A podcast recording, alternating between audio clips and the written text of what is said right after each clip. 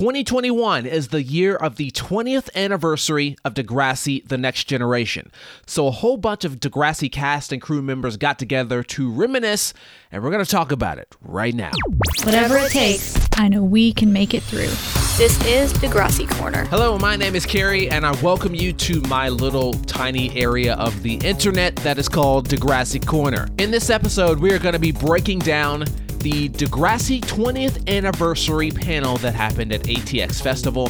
Degrassi's panel was brought to you by Tubi, which is where you can go to watch all fourteen seasons of Degrassi: The Next Generation for free. You can also watch Degrassi for free on Pluto T V, and Degrassi's uploaded all of the episodes onto their official YouTube channel in crispy H D. Now, before I get into it, here's a list of all of the cast and crew members who were present at this twentieth anniversary panel. We had, of course, creators Linda Schuyler and Stephen Stone, actor, director Stephen Brogren. We also had a surprise guest in Degrassi writer Aaron Martin. Uh, the cast members were Aislinn Paul, Shane Kippel, Luke Billick, Lauren Collins, Monroe Chambers, Jake Epstein, Daniel Clark, Andrea Lewis, and Christina Schmidt. Now, was it worth the twenty-five dollars to pay and watch this panel?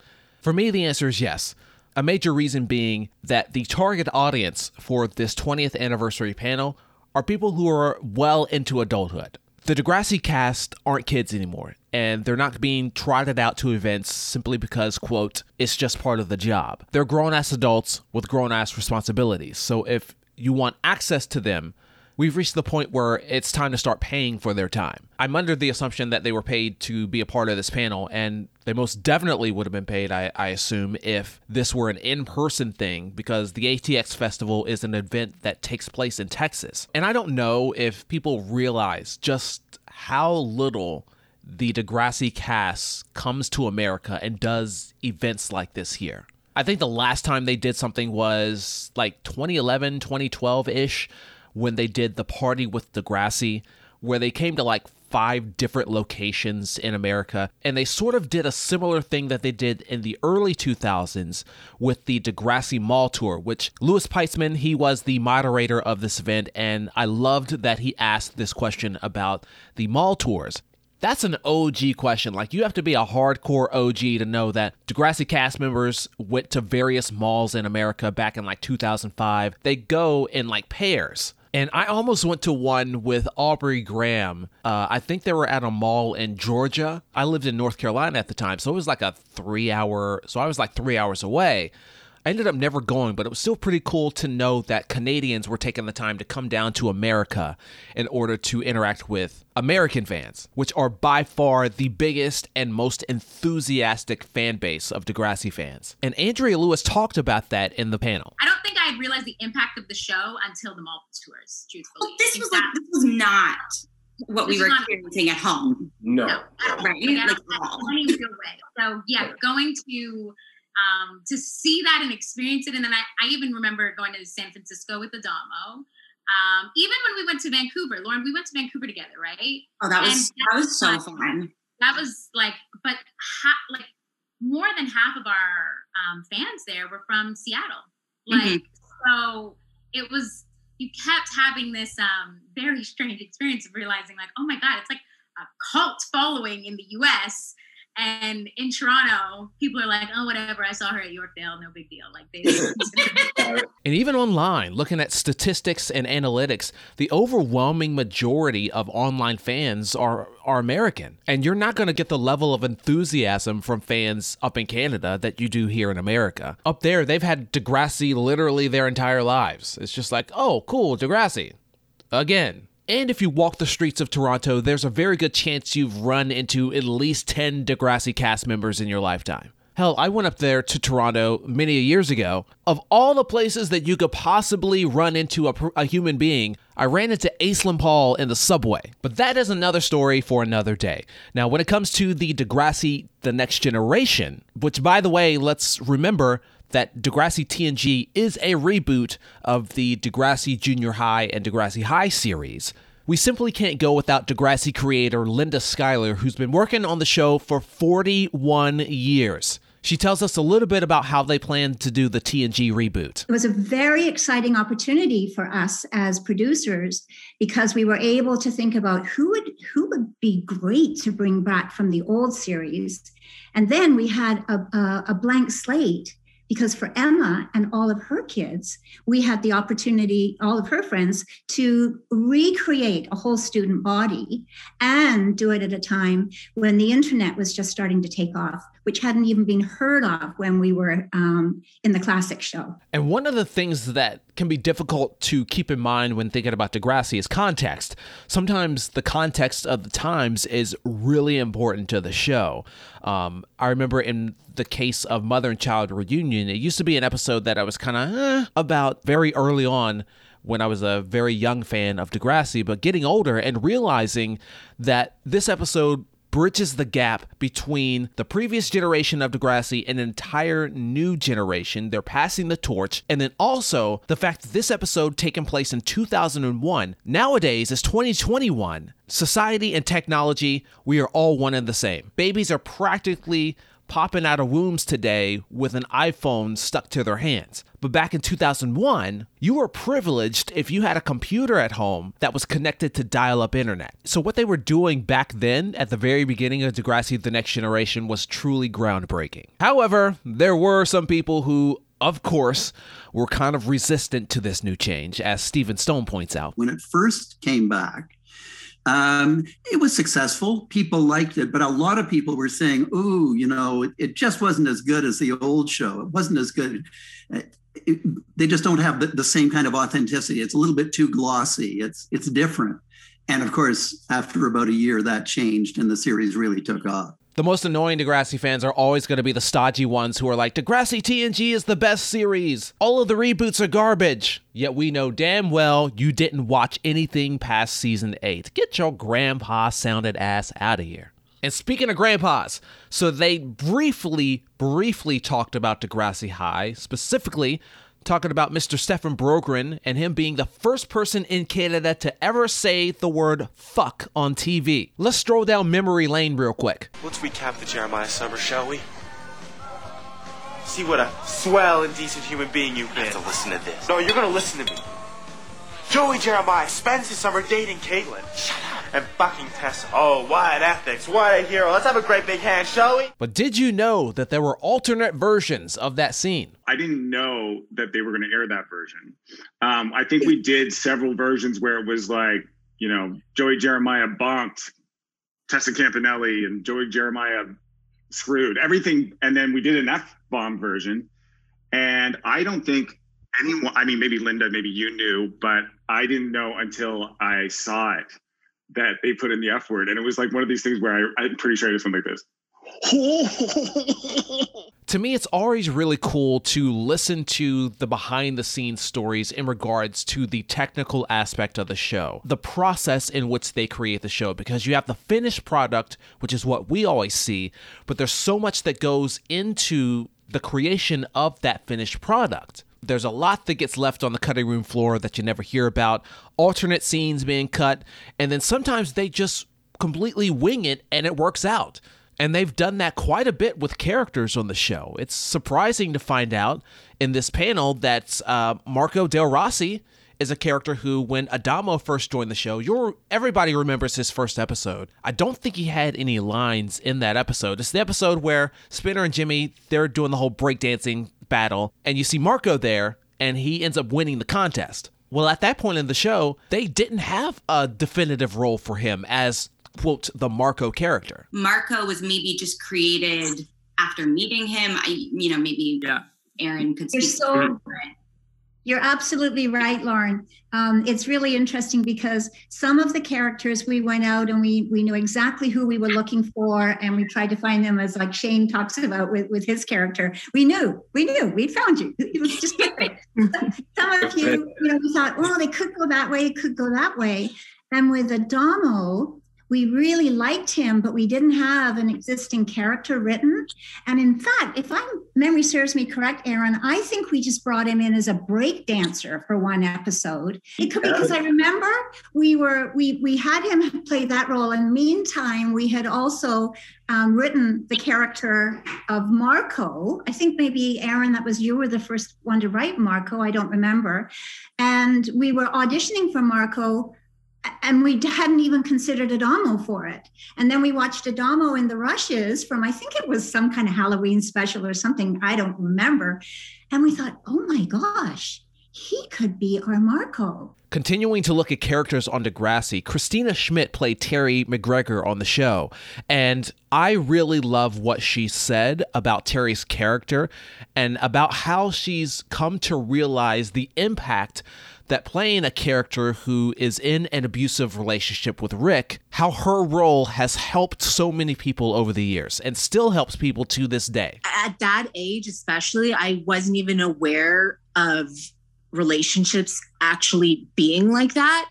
And at the time, I'd done a little bit of research into um, relationship abuse and domestic abuse. And I was like, oh my gosh, it's a real thing. And that was intense. That was very, very, very intense, especially channeling that actually happens to people. And till this day, I'll still get messages um, saying how impactful um, being Terry and and helping them through the same situation in their real life. So it was absolutely wild and very intense. Several of the Degrassi cast members reiterated that they do research on various topics that they're not familiar with. When, say, for instance, Craig is bipolar, so Jake Epstein did research on bipolar disorder. And as you heard, Christina, she did research on domestic abuse. And while being a part of these storylines impacts the viewers, sometimes the impact is also felt in the real lives of these actors as well. One of my favorite moments from this panel is Monroe Chambers talking about the impact of Adam Torres' storylines on him and his real life. Something for me that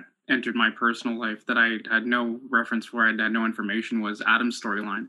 And um, to be a part of that with Aislinn and to really dive deep in that research and understand something that was completely foreign to me. And now to have a family member who is transgender, um, it really educated me. And I really hope that, you know, from my personal experience of learning from, you know, to get into the character and just acceptance and, and really understanding that, I hope the audience really understood that as well. So for me, it was it was huge for what I didn't realize was going to happen later on in my life. And to be honest, I was in the exact same position as Monroe at the beginning of season ten. Before then, I had never heard the word transgender before.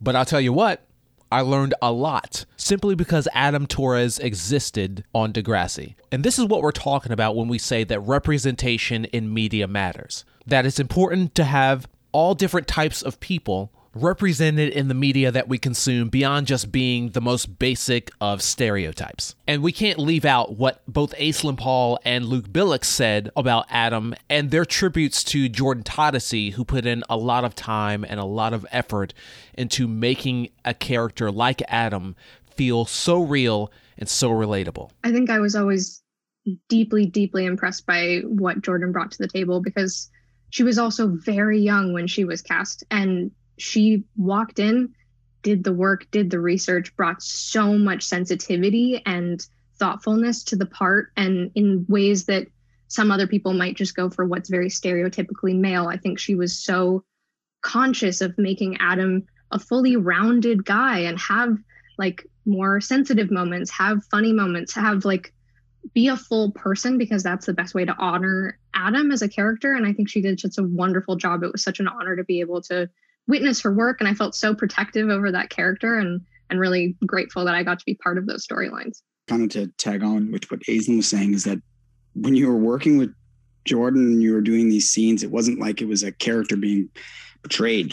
Jordan was living this, and being on set, it was kind of infectious, and we all kind of just all dove right in with her. And yeah, no, it was, it was a pleasure to be on set. I look back at those, those scenes that we had together, and kind of like what Monroe was saying, it sets you up for knowledge to go forward into the future. And I think that's one thing that Degrassi did so well, um, especially for like younger people. Like, we were all so young. There's something that Luke says there that's really important. He points out that the actors on the show, they were so young when they were filming the show. And the reason for that is Degrassi is always cast age appropriate. That is the one thing that separates Degrassi from an overwhelming majority of teen dramas. And Linda has been preaching this for well over twenty years. You'll see in a lot of American shows, you'll see a twenty-five-year-old will be paying a fifteen-year-old. And there's a lot of good reason for that, because a twenty-five-year-old is considered an adult, and through the union, they can work longer hours. They don't, we don't have to tutor them and all of that. But what I found is if you had a fifteen-year-old playing a fifteen-year-old, they bring fifteen years of experience to the screen. If you take a twenty-five-year-old playing a fifteen-year-old, they bring twenty-five years worth of experience to the scene, and knowledge and understanding that some of you said you were grappling with to figure out about your character. Well, the fact that as an as an actor, you too were trying to figure out where where you stood on these issues and where you stood, it gave you such authenticity and such vulnerability that um, it's something that I, I think, I remember one time Team Nick saying to me, you know, this show could never have been produced in the States because we never would have done it with age appropriate casting.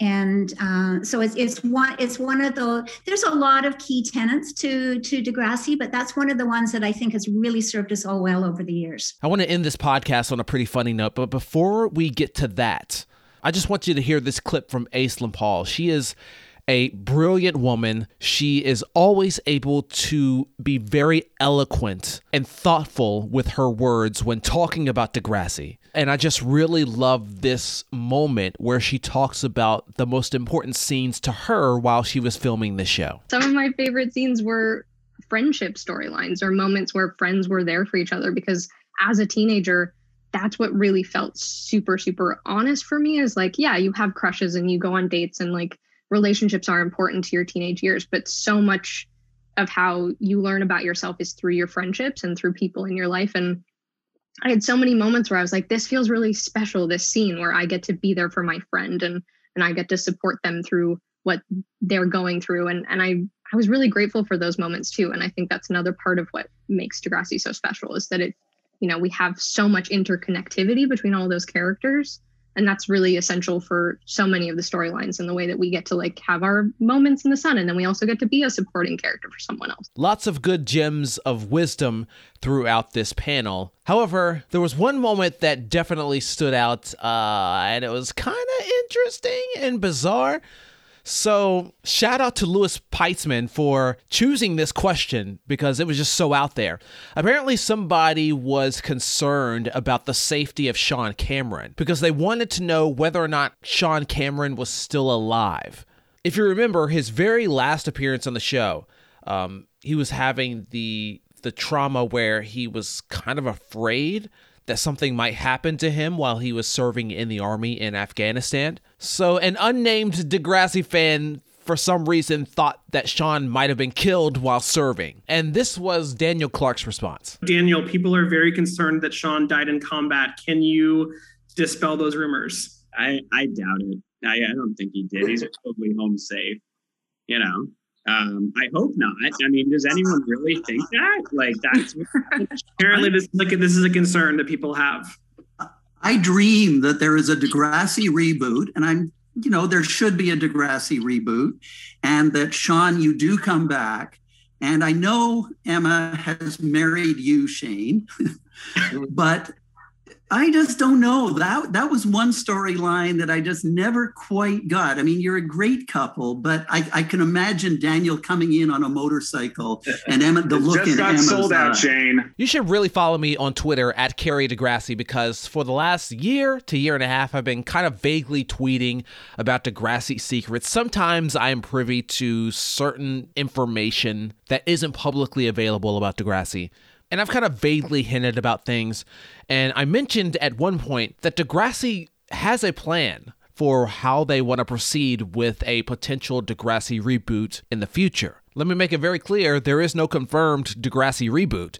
And I know there are people who were thinking that a Degrassi reboot was going to be announced during this twentieth anniversary panel, but The Degrassi team, they are prepared for the day when the opportunity comes that a broadcast partner wants a Degrassi reboot.